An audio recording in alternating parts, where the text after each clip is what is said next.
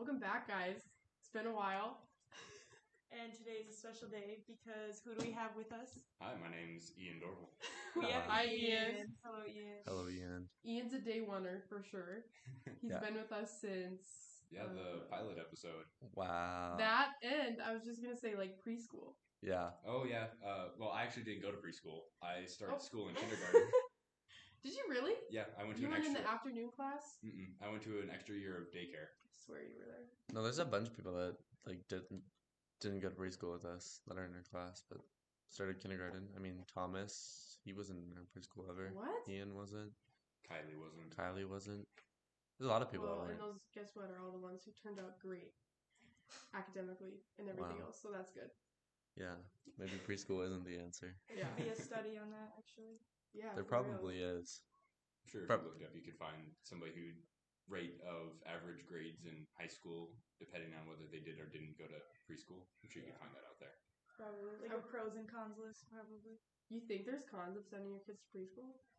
Definitely not. I feel like it's. I don't see the harm in it. I don't think there's. I think the point of daycare and preschool is probably just more for social skills than it is for actually learning things. Yeah. I would Couldn't- agree with that. Yeah, couldn't you use that same argument on like homeschooling though? You don't like topic. get as much social skills because you're homeschooled. Is that what you're saying? I don't know. I'm asking you. I'm sure Yeah, it so would be- I, I would think that. so, Yeah. but I don't know. It, it would be the reverse of like sending your kid to like preschool or Right. daycare if you're keeping them at home because they aren't going out and talking with those other kids. right. I think that's definitely something that like runs in a family though. I think you if you were homeschooled, Social you're more what? no, like if Oh, you were social homeschooled, you were probably more likely to s- put your kids through homeschool. I don't think there's many people that are like I've Oh, never met okay. anyone, I guess, that just randomly decides, "Oh, we're homeschooled now." I feel like now it's more common, especially with like everything that's gone on, as people are like, I'll like just homeschool my kids.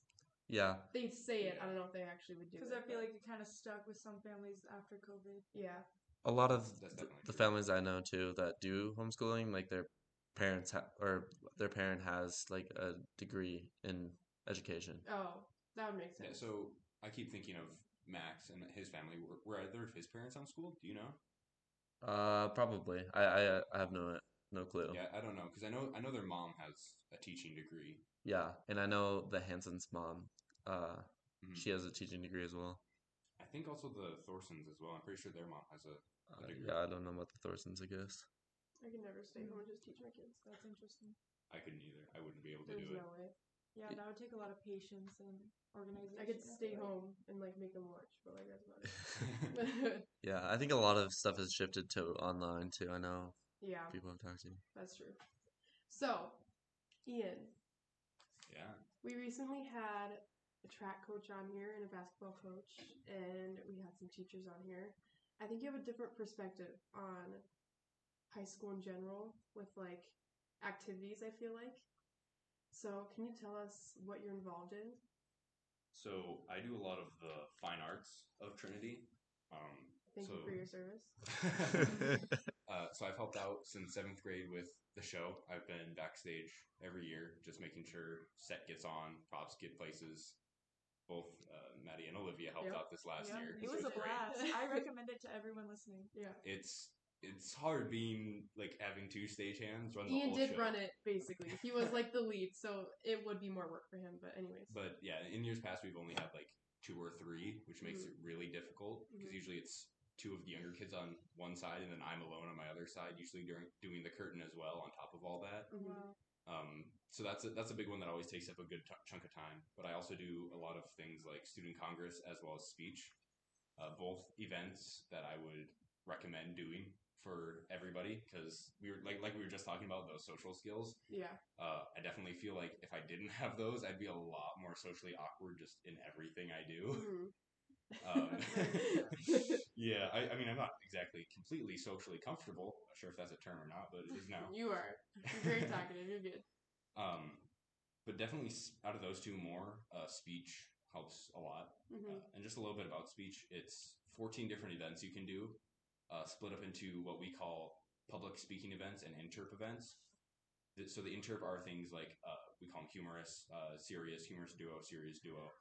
There you find a piece, so written by an author, a, a comedian, or you take like an ex- excerpt from like a show or something, and then you do your version of that. You go up by yourself and you give, uh, I think it's eight minutes, seven or eight minutes, depending on the event, uh, just giving that and performing that. How do you perform it if like you're saying it can come from like a show? What if there's more than one character in it? How does that work? So yeah, we do have. That is a thing where a lot of interpreters they'll do voices and then Oh. blocking.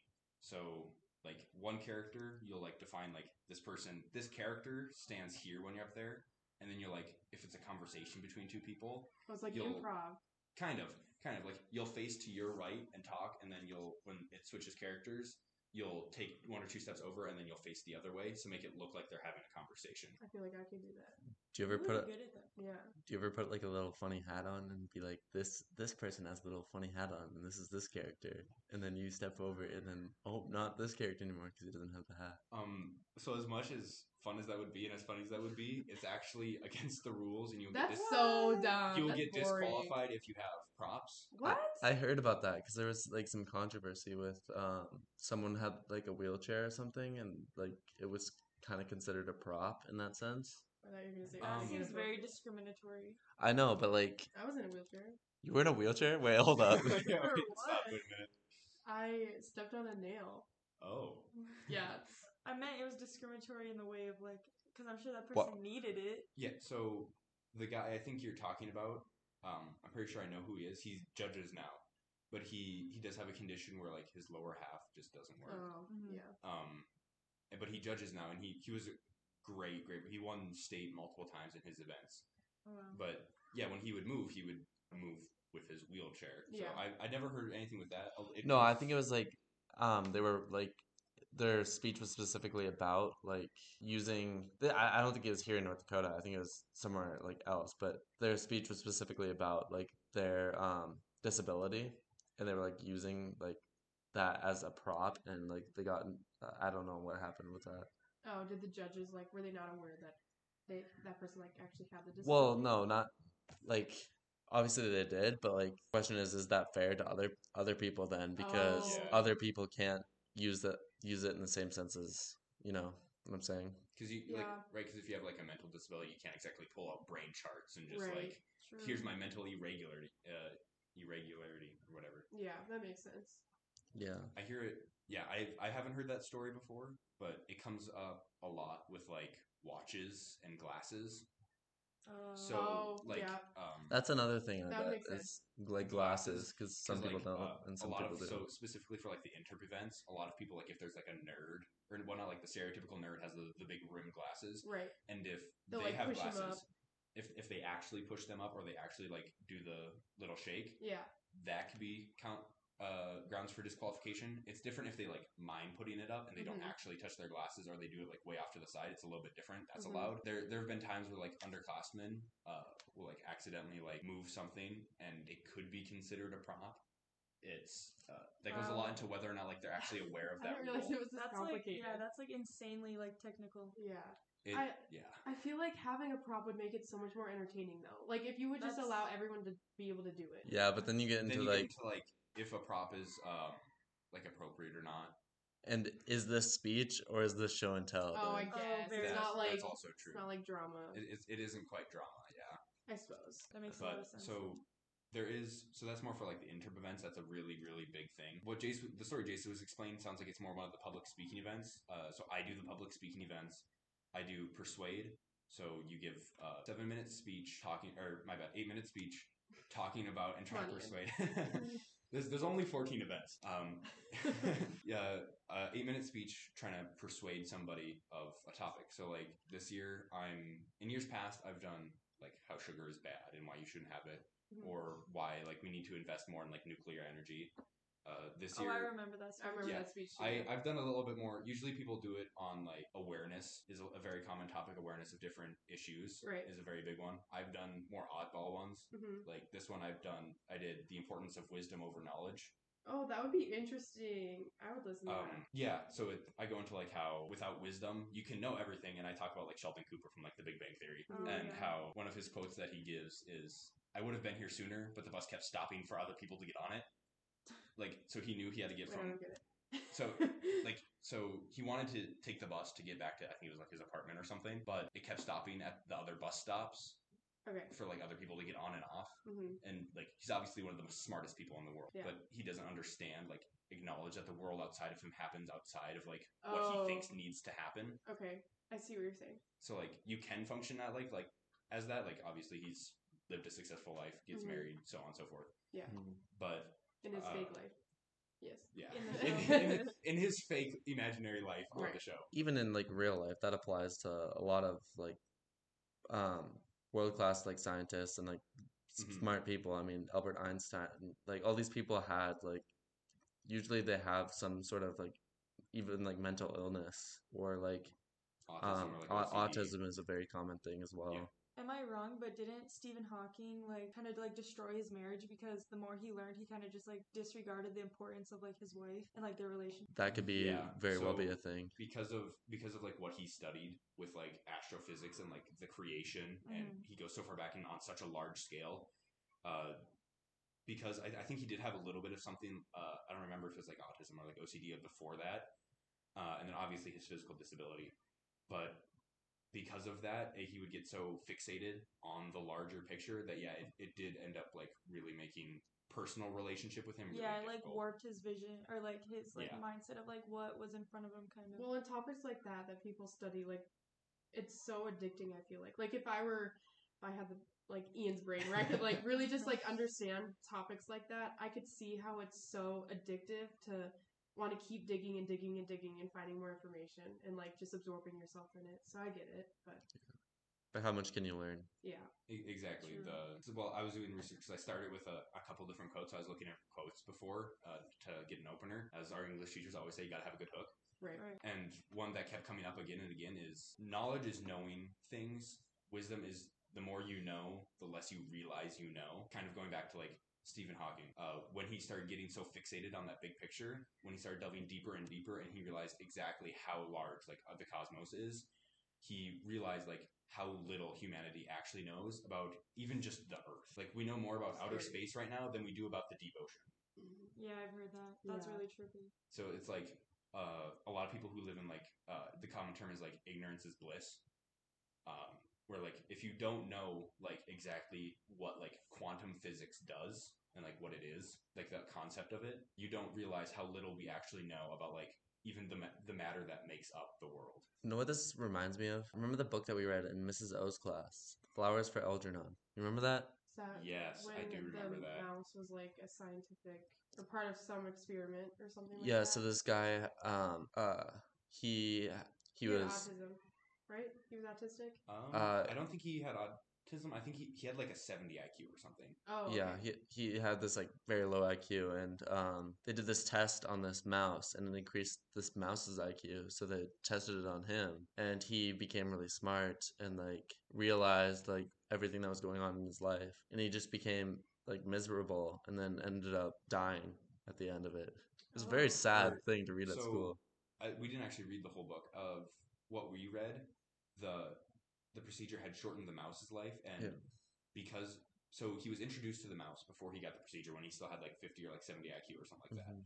and he became very emotionally attached to this mouse that could like had like the equivalent of like 150 IQ for a human, and Yeah. became very emotionally attached. And then they did the procedure on him, and he could actually like understand what was going on like around him, like he didn't realize how bad his life was because he was living in like an apartment, Oh, like barely then- making rent, um working at like getting absolutely gypped out of working like a construction job or something, getting paid. But yeah he didn't worked in like a any factory But he didn't know because he didn't Yeah. know what else other people were getting paid. But when he got this procedure, it raised his IQ to like 170 or something. It added like 100 to his IQ, yeah and then he realized, man, I'm like making minimum wage, living the worst life possible while having a house over your roof or a roof over your head. And when the mouse eventually died, because not only do mice obviously not live as long as humans, but the procedure had shortened its life, and they knew that it would probably shorten his too. He got like super depressed, and after the mouse died, the procedure wore off. So he went back to having like 70 IQ, but he still had this like baggage of depression and like this an emotional attachment of like his friend that the mouse that died, and he couldn't understand what was going on anymore, and he would just stare at the TV and the news and just like be de- majorly depressed. because he still carried that with him, but he didn't even know like why he was upset. Yeah. That's that was a crazy That's, look. that's just so weird to think about. Because, like, not that I can relate to the mouse or anything like that, but like for me, I struggle with like those hard concepts to understand. So, like, like outer space and like the ocean and like nuclear stuff. Like, I don't, I can't really comprehend it. But like for me, I think it's like okay that I don't understand because or else I'm the type of person that would like freak out about it and like you know like worry about it. It's kind of like yeah. Yeah. like when kids are really young and then they like watch that one movie or like read that one like book fact about like how scary sharks are, and then they like get really scared of like those outside things, kind of like that. yeah, I don't know. That's just how my brain works. But Yeah, it definitely takes a very specific mindset to understand like we only like can scratch the surface on really like anything we actually Yeah. know. Yeah, true. Like I think you're able to handle it. I I've- don't think I could. Well, I've No, always I- I kinda think- grown up at like I think anyone could like understand that there's no one person that knows everything and never will be one person that knows everything. It's everyone's knows their specialty. There's no like there's no jack of all trades and when it comes to That's true. knowledge. It's e- everyone brings their own thing. And you have and the thing that you have to do is trust that these people are giving you the truth and information. And if you understand that, then maybe you can look and try and understand what information they're trying to give you. That's true. That's very true. I also want to say something about speech. As someone who I would say is like pretty outgoing, me, myself, I can like talk to kind of like everyone in the class and like be okay with it, whatever. You will never catch me being on a speech team. Like, I have to give so much credit to those who joined speech because I can't, like, the one class we had, I knew everybody in the room. I went over my topic so many times. I practiced it so many times, but still, when I got up there, I was like, uh, uh, like, there was nothing coming out of my mouth, and I just, like, panicked. So, what is it like when you go up there and you give your speech? Or, like, is there a difference between doing it your second time and then you're, like, going up your fifth time? Like, how does that work? Yeah, so to that there is like a certain sense of like formality. Like uh, when I first started giving my speech this year, um, we always have it like I have it I print it out and then cut it out and put it tape it onto note cards and you take that up and give it. And obviously the first couple times you're still getting like familiar with your speech. You're not sure exactly what's coming next. You might have an idea, but you don't know exactly what you're gonna say. That's always a little bit nerve wracking that you're gonna lose your spot. Yeah. Um, just recently, I've we call it going off cards, but it's memorizing. So I have pretty much my whole speech memorized at this point, and it's always again really nerve wracking going up there. Like, okay, I'm not gonna. fr- You have to like mentally calm yourself down and like boost your confidence. Like, okay, I know I know my speech. I've given it five separate times in my room. Uh, at other speech meets and at practice, because if you start to worry and think too much about that, You will forget you, you will Yeah, forget. wait, I have a it's like a self fulfilling prophecy. Almost. So after being so like familiar with it, do you kind of just like zone out and just like it's kind of almost like automatic and you can just recite Like your it? mouth just like moves and like Kinda you're like just not thinking autopilot. That's crazy. yes. Um, What if you then, while you're doing it, you realize that you're just on autopilot and you're just like, wait. well, that's why like, he said he has to call. That's- that's what would get me because- yeah, Yeah. so that's happened to me a couple times in the middle of a speech of like I'll be giving like my I'll be like halfway through my second point.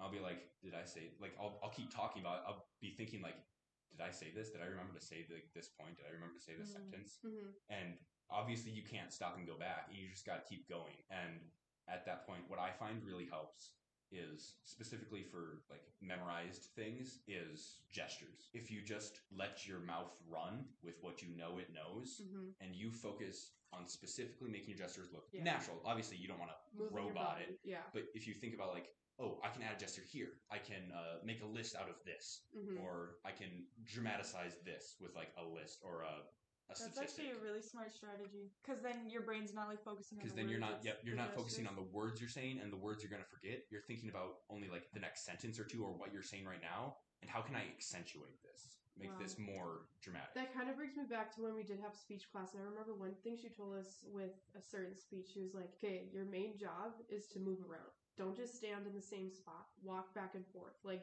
so. Then when at least for me, when I did do the speech, I like did focus more on okay, I should probably move to the right. I've been standing here for too long, right? And then I did go on autopilot with the information, so that would make sense. Yeah. And during speech class, since you're like Oh my uh, gosh! like a- you judge like a so great hard. speaker, and it's like one of your like things. You can be honest. Please be honest. Because. Liv and I were in speech class with Mrs. Schiff junior year. Were there, there were there ever times where you were like, "Oh my goodness, this is like kind of painful to watch"? Um, so I, as of okay, this this requires a little bit of background. So I'm uh, I've been a speech captain this year and last year. So I've started like helping the underclassmen more, and I've really learned how to like not so much like ooh you messed up here I'm going to judge you for that. It's more like Mhm. oh you were so close to doing this right. If you do this, you can make it better. Yeah. So Oh, it was wow, it was less judging to judge and more how can I help them like fix this? Okay. critiques. Yeah. Yeah. So uh, if I didn't have the experience that I got from being that captain, I think probably to a certain extent I would have judged people. But uh, um, How could you not though? Yeah, that's that- so How could yeah. you not? Like it's But there is a certain point. So like Brooklyn Berger, uh, senior last year who graduated, was really really good at speech and these public speaking events. And she went to nationals for girls state, and she ended up giving a speech to I think it was like hundred people like in DC. that's terrifying. And she said she was when she came back afterwards, she said she was more nervous giving a speech in speech class to people she knew, to the 25 people in that room that she knew, than to give it to those 100 random strangers in Washington, D.C.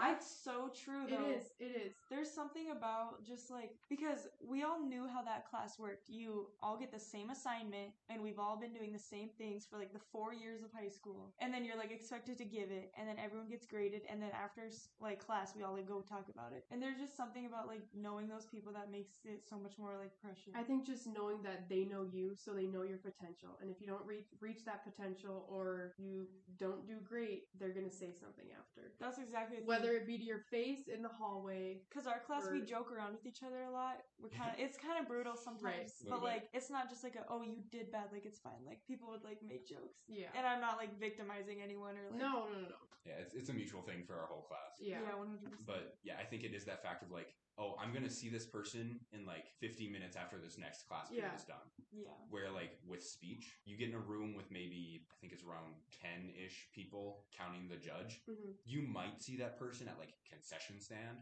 Yeah. when you're getting a snack because it's 4 o'clock and you haven't eaten since 8 a.m but other than that like you're like oh I, I really liked your speech and like oh i really liked your topic too hmm like Yeah. it's just little like passing comments it's not like afterwards like at your locker standing next to the person that you Like, knew like yeah. like gave you side eye during like your speech. Like it's, Yeah. you're not going to see like you might see that person like across the gym or whatever where you guys are staying, but that they, they don't matter. They're from Beulah. What what, what matter? What who's a random sophomore from Beulah really matter to you? yeah. What are they gonna say to you? Where opposed to like your friend. I have Yeah. another question about speech class. Were you because we had pretty full class, so there was like a lot of people in there. Were you kind of like shocked by anyone like that you didn't expect that would? like that they Yeah. did good. Um, I was actually quite pleasantly surprised with our whole class, like how Mhm. well everybody did. I was too. because I know when like I first started giving I think I started doing public speaking events my freshman year. I knew that I was at my, my freshman me at speech before I got like a lot of coaching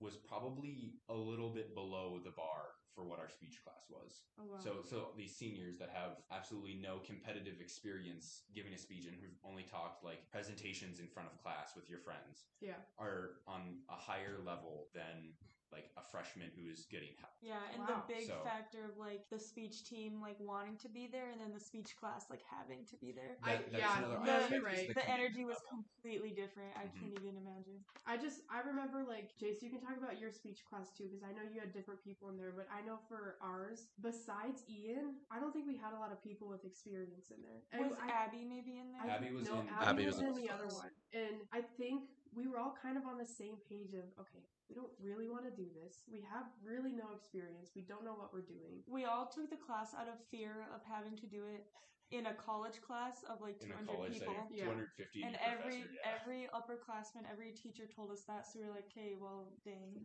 But we I got it." think there was something comforting about everyone freaking out about it, and not just Yeah. freaking out about it by Th- yourself. there, there's that certain sense of community of let's all struggle together. yeah. Oh, 100 percent. Yeah. So yeah, if you want to talk about a little bit what your experience? Because I know you had a couple of upperclassmen with you. And like people like Bailey, I know was in there, and she's she. ca- I feel like she can just stand up there and do a speech. She was on. She was in speech for a little bit, it. Abby was in there, like Yeah, so I'm I'm what I'm trying to do right now is remember because I don't really remember that time. I think it kind of blanked out of my mind. The honest thing that I remember right away was the first speech that we gave, the PowerPoint speech. That sticks out to me for some reason. I remember we all had these different PowerPoints and like these it was the brown bag speech. That's what it was Yeah. called. It was like a show and tell speech, bring in like something that you um liked or like whatever and just wanted to talk about it. And I remember Denzel going up there. That's who I remember because everyone that knows Denzel knows that he doesn't really talk that often. And I, I was going in with the expectation that probably not going to be able to do this very well. And I thought he did a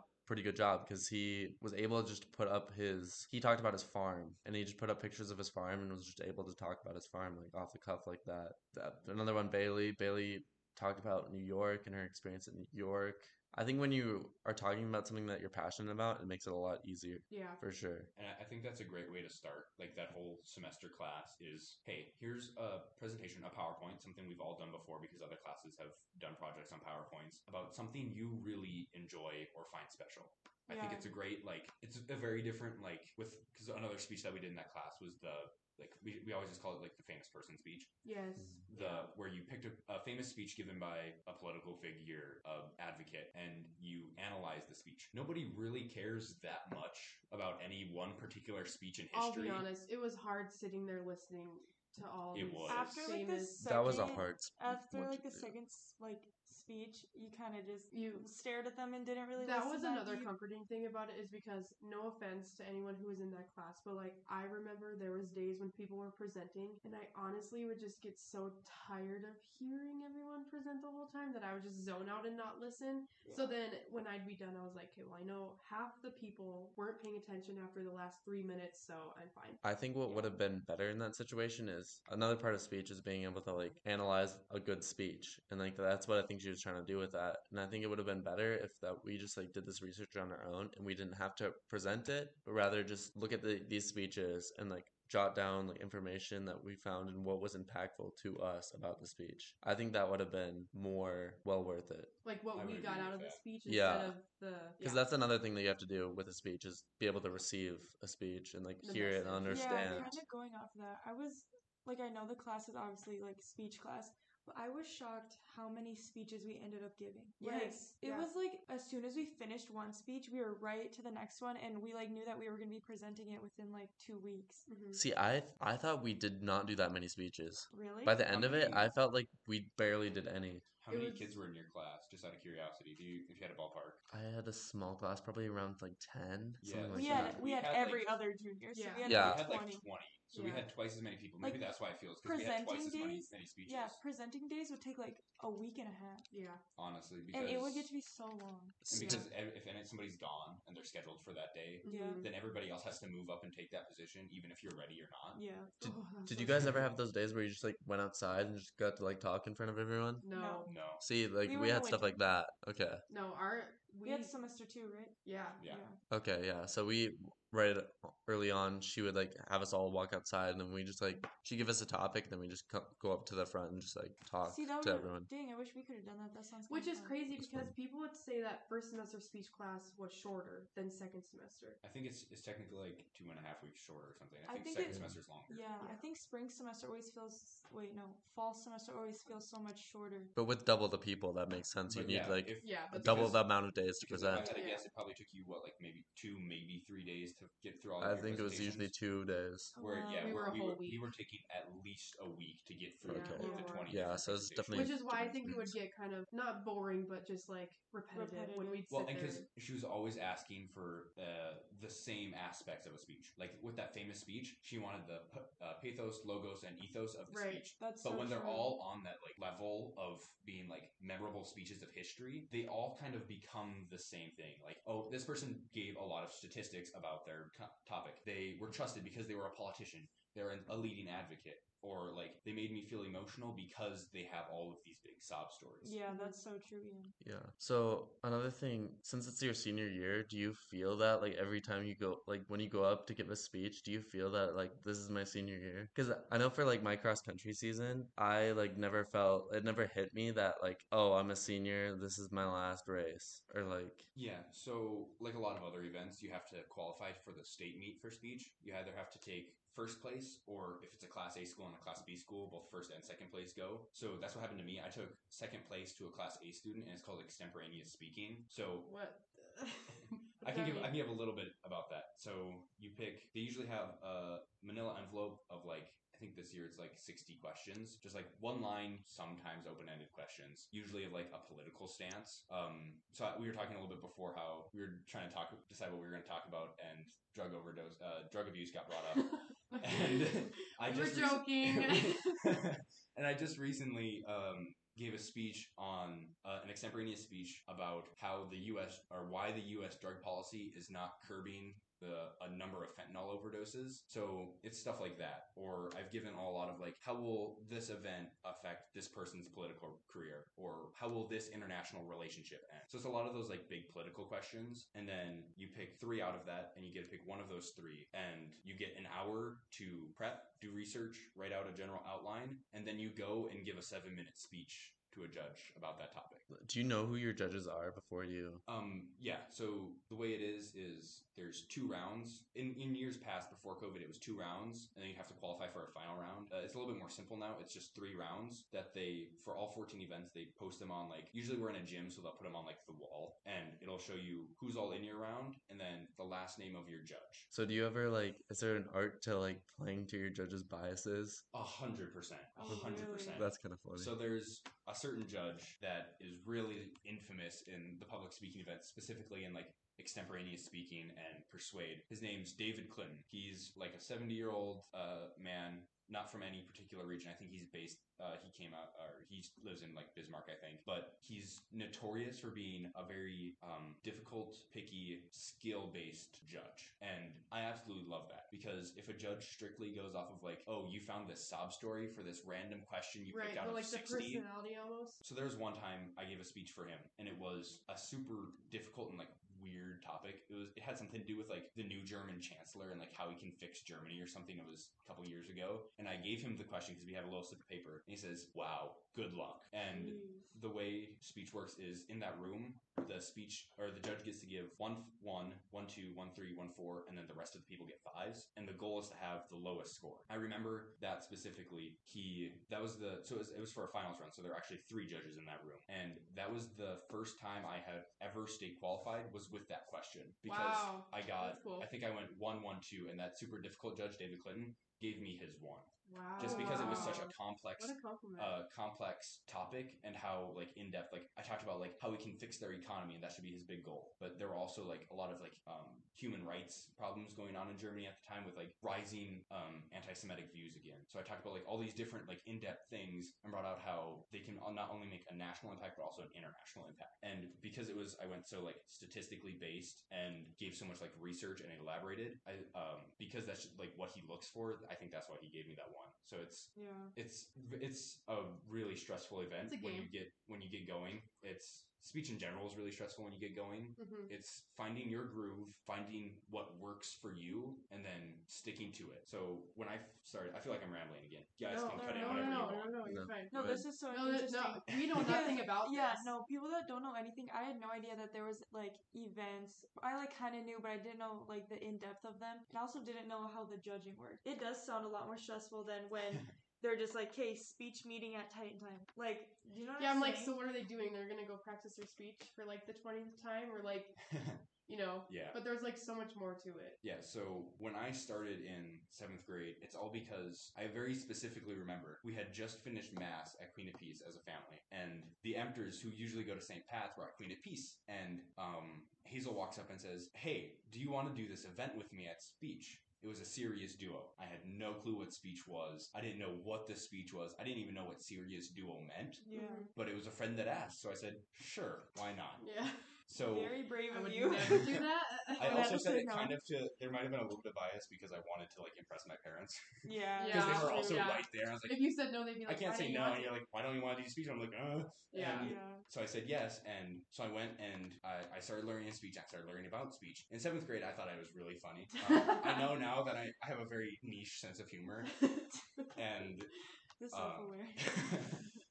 and so I started. I did that, and then I picked up a humor speech, and I stuck with that, and I tried to make it work that year, and I tried it again eighth grade year, eh, but instead of a serious duo with Hazel, I did a humorous duo with Abby, and then I did a different humorous speech, and I just couldn't make it work. It wasn't working. The judges were saying things, but I didn't know how to really fix it. Probably Yeah. could have also been because I was like an eighth grader. right. But then that freshman year came, and Chuck Olson, good old Chuck Olson, we love Chuck Jack, Olson, yeah. Yeah. Jack Jack Olson's dad Okay. um, said, "Hey, you should try writing a persuade." And around this time, my dad was doing a lot of research and getting uh, taking like college classes about like nutrition, hmm and so he started doing a lot of stuff like sugar. Like as a family, we were cutting back on like how much sugar we took and like marking to see like how much we actually took. It's a lot when you actually look at the numbers. Yeah. And so I wrote a persuade about why sugar is bad and why we need to start having less of it in our diets as Americans. Right. And I did really well for a freshman. Did you get a one? There was at one point I think I got one one that year, and I was Oh so wait, hold stoked. on. You carry speeches throughout the whole year. You don't just like write one for one meet. So Yeah. that again kind of gets into what event. For most of the Oh. events, yes, you write Okay. one speech and then you just carry it. For some of the like we call them prep events, so that's like extemporaneous speaking. Or there's another one where it's uh, pretty much a political instead of political questions, you get a story and you uh, just a random story and you give that. Or radio is another one. You get a couple new uh, couple stories, weather, sports, and then you have your own little written section, and that changes at every meet because they're prep. So you give that hour to prep, and then you go give your speech, and you'll probably never give that speech again. Oh wow. But for all the other, I think there's only like three or four events that are like that. For the other 10 events, so like persuade, inform, humorous, serious, you give a speech or you pick a speech and then you give it that whole year until regionals. You can do two speeches, two events at regionals. And once you give a speech at regionals, you can't do it at, for the rest of your high school career. So, what if you make it to It's so state then? Do you have to come up with a new speech? No, okay, yeah. So for that, you get to finish that year out with that speech. Oh, okay. So you'll take that speech you qualify with at regionals to state. Oh. But then when you got start again next year, you have to pick a new topic or find a new speech to give. It. Okay. Wow. Interesting. Yeah, I never knew how speech worked. When I hear events, I think my mind thinks track. So like in track, there's the dreaded four by four, and that's like the worst, the worst of the worst. So is there like a speech event that's like the worst, the worst? No one wants it. Like coach puts you in, and you're like, ah, Yeah, so it kind of depends on like what kind of person you are, but there's got to be like a universal there, one, though, there, right? there, there, I would say there's two universals. I might be a little bit biased. So extemporaneous speaking, Which is uh, the one I do. So it's the hour event Right. with you get you draw three political and then and I- then the- give a then you- speech. I could imagine that. that would be. And then Yeah. there's another one. It's called impromptu. You wait, I've heard that. you walk into a room and there's two pieces of paper that are flipped face down and a judge. You when the judge says go, you flip the paper over and they start a seven minute timer. These are they're it's two two quotes. You pick one of the quotes, and then that seven minute timer is your prep time and your speaking time. So um, Abby just started doing this and is like amazing at it. She's taken like first place at three separate meets with it. Oh wow. Um, so yeah, you flip that quote over and you pick one of the two. Then you give you prep with it. You write out on a note card usually what the speech is, and then three points. So usually somebody they'll talk like a movie, a book, and then like a personal experience, or like sometimes they'll talk about like the person who said the quote, and then under that same seven minutes, you go up and you give a speech about using those points. Jeez. That could possibly be the most terrifying I would have a situation That is- I would ever That's That the one not work for event that absolutely terrifies me. yeah. Yeah, I can see why. No, I c- know who I could see you being really good at that? Who? Hunter Deschamps. I feel like that man could pick up a piece of paper and just talk about the most random things ever, and it'd probably still apply. Like I'm, I'm thinking about his speech during um during drama. Like that was an amazing speech when we were all in the circle before um the final show during Anything Goes. Speech almost made me tear up, You, man. You're have to remind me. What did he talk about? I don't remember. Yeah, same. much. Y- you don't you don't remember his? No. no. His is so his was so good. Uh, Everyone was laughing, and then like everyone was like serious after that. Was, I don't know. I don't remember sure what he it was funny. said. I just remember like the room's atmosphere while he was speaking. I, I couldn't even tell you what he said. I guess. Now, now that I think about it, Hunter probably would be not terrible at that, just because he's so random and sporadic. Okay, Ian, I have a question. Yeah. Out of us three, no, no, no, not out of us three. Each of us three, you have to pick an event that you think we would be best at, what would we do? Okay, so this actually works really well because I would put both you and Maddie Humor duo. with a humorous duo. That would be Let's precisely go. what I would put you in, and it would definitely be something to do with like a friendship. It'd be like wow. it'd be it, um I keep thinking back to it'd be like you two picking on each other in like a friendship is the first thing that comes to yeah. mind. That's our like everyday conversation, so we would probably dominate that. Yeah, wow. there's already And- beef at the beginning of this podcast. Luckily, it got snuffed out by Ian, so we're good. There's always beef at the beginning of the podcast. And, then, for Jace. for Jace, I would definitely pick like inform or persuade. You you pick a topic and then you literally just tell everything you know and everything pertaining to that topic. And it's kind of just like I think info that- yeah. dumping in a really like sophisticated way. yeah. That was probably my pers- the persuade speech was probably my favorite one from speech class. yeah. You I- seem like you would be good at that. I just Yeah. feel like you're so knowledgeable. Yeah. My, my persuade speech was on clowns. It was about like the 2016 clown Oh, gosh. epidemic. What an Oh. epidemic. That was crazy. That was Yeah. that was a weird time. I remember specifically being like on the playground and everybody freaking out like, guys, what if what if a clown car shows up and like five, 15 clowns jump out and start like attacking us? Like, what, do- is what, what do we did, do? Wait, how did that start again? I think it was It was just a something bunch of internet videos. Yeah. Uh, so when I was doing research, the the first one that like I could find was like this uh, video in Germany. It was it was really interesting. yeah, I've heard of that. Yeah, there's was this. like killer just this clowns? Clown like There was- standing in the road. It, well, no, this one was had to do with like he was at like children's playgrounds, like trying to scare oh children. Gosh, people Was need that- to get a life. That's Was that the same time around? Uh, I'm trying to remember. The movie It came out. When did the movie It come out? Yeah, so that Yeah. that had a big correlation with it too, because Yeah. there was spikes when uh like during the when the book came out and when the movie came Yeah, out. 'cause It the- was the book so came- it the was like a thing where like, 1980. people kind of obsessed over it and then they like Yeah. dress or just like clown. maybe it was in their head as like a in, in their in their head, and then you get like those really weird people of society. And then- I just guess it's kind of like the documentaries with like Ted Bundy and stuff like that, where they see how these serial killers get famous and they're like, oh, okay, that's kind of cool. I'll Well, that- that's another Yeah. thing. There was a serial killer, um, the clown killer. Uh, Yeah, He was right John Wayne after. Gacy, yeah. Um, Oh, he Dahmer. he killed like He was little right after boys, he was around Dahmer. because he was around. The clown killer was around what like late 18 or 1980s, not 1800s, 1980s, and like early 1990s, wasn't he? yeah. uh, Yeah, 'cause that, it that would would have have been been yeah. like the 1970s, decade 80s. following when the book It came out. Because I'm pretty sure It came out in like Yeah. 1980. It, yeah, it was right around the same time period where this this had happened. Scary how people can become obsessed with like things like that. As an ex after school kid care worker, I would be so upset if a clown just came to the playground and was Oh like, "Hey oh, kids, no! let me tell No. you, Whoa. it would have been a shock.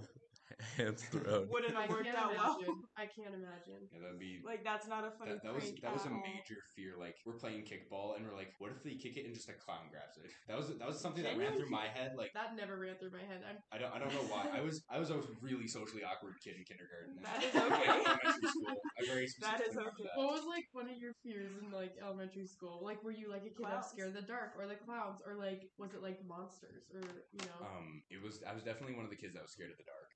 Oh, I, fair. I very um in my house in my room at we had moved and it was right at the end of elementary. It was like fifth and sixth grade. We had moved to a house and we had built the, uh, we had built our own house. We had designed it and somehow I ended up with like a whole walk-in closet Ian, I can relate to you so much right now. and it because you would open the door and you'd have to go in the closet and turn to get the light switch on. And like 10, 11 year old me did not appreciate that.